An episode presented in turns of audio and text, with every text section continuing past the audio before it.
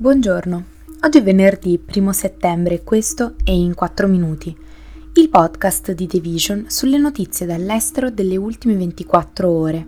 Questo episodio è presentato da Telepass, tech company all'avanguardia nella rivoluzione della mobilità in un'ottica sempre più innovativa e sostenibile Grazie al servizio Venezia Pass, che permette l'acquisto di pacchetti turistici e biglietti per il trasporto pubblico, come autobus, tram e vaporetti, e l'accesso ad attrazioni, musei e chiese in maniera facile e comoda, Telepass trasforma ogni spostamento in un'esperienza senza confini, ottimizzando la fruizione e l'esperienza anche della città di Venezia.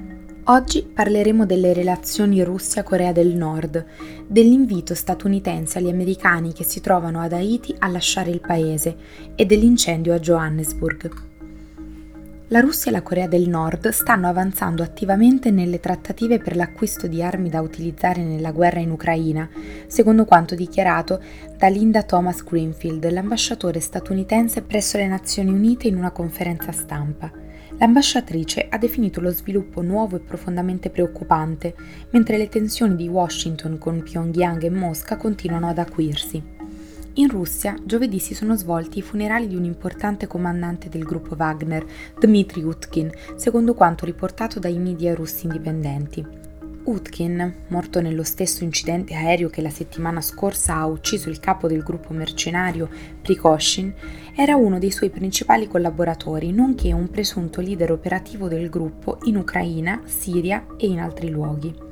Il presidente russo Vladimir Putin e il leader nordcoreano Kim Jong-un intanto si sono scambiati delle lettere a seguito della visita di Shoigu a Pyongyang a luglio, mentre un altro gruppo di funzionari russi si è recato in Corea del Nord per discussioni di follow-up su potenziali accordi di armi, con i negoziati che potrebbero includere l'acquisto di materie prime che potrebbero essere utilizzate per la base industriale della difesa russa.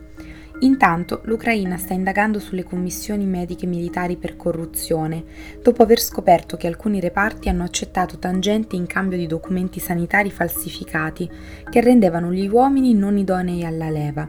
Il presidente Volodymyr Zelensky ha fatto sapere che il numero di uomini rimossi dai registri militari dalle commissioni mediche è decuplicato in alcune regioni da febbraio e che è assolutamente chiaro che ci sono delle prove di avvenuta corruzione. L'ambasciata degli Stati Uniti ad Haiti ha dichiarato che i cittadini americani dovrebbero lasciare il paese il prima possibile a causa dei disordini e delle turbulenze politiche in corso.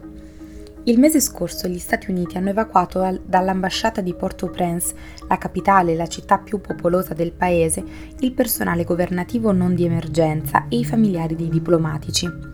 Questa volta l'annuncio è arrivato dopo che gli haitiani si sono riversati nell'area esterna dell'ambasciata statunitense in ricerca di protezione dei pesanti spari nelle vicinanze del complesso. Haiti è stata travolta dalla violenza delle bande dopo l'assassinio del presidente Jovenel Moïse nel 2021. Da allora i gruppi armati hanno preso il potere fino al 90% di Port-au-Prince, uccidendo, stuprando e sfollando i civili, mentre si contendono il controllo del territorio e delle risorse.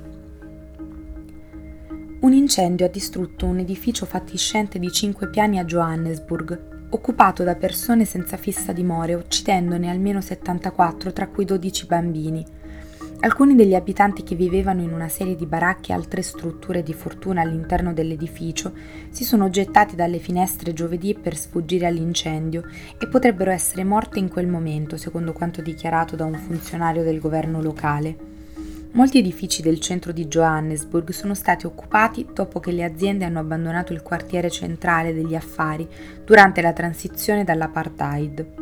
Si stima che nella città vivano 15.000 senza tetto, secondo quanto dichiarato nel 2021 da Eunice Magcina, membro del contatto dei sindaci della città, mentre il governo è da tempo alle prese con la questione degli edifici occupati e la difficile situazione abitativa del paese. Questo è tutto da The Vision a lunedì.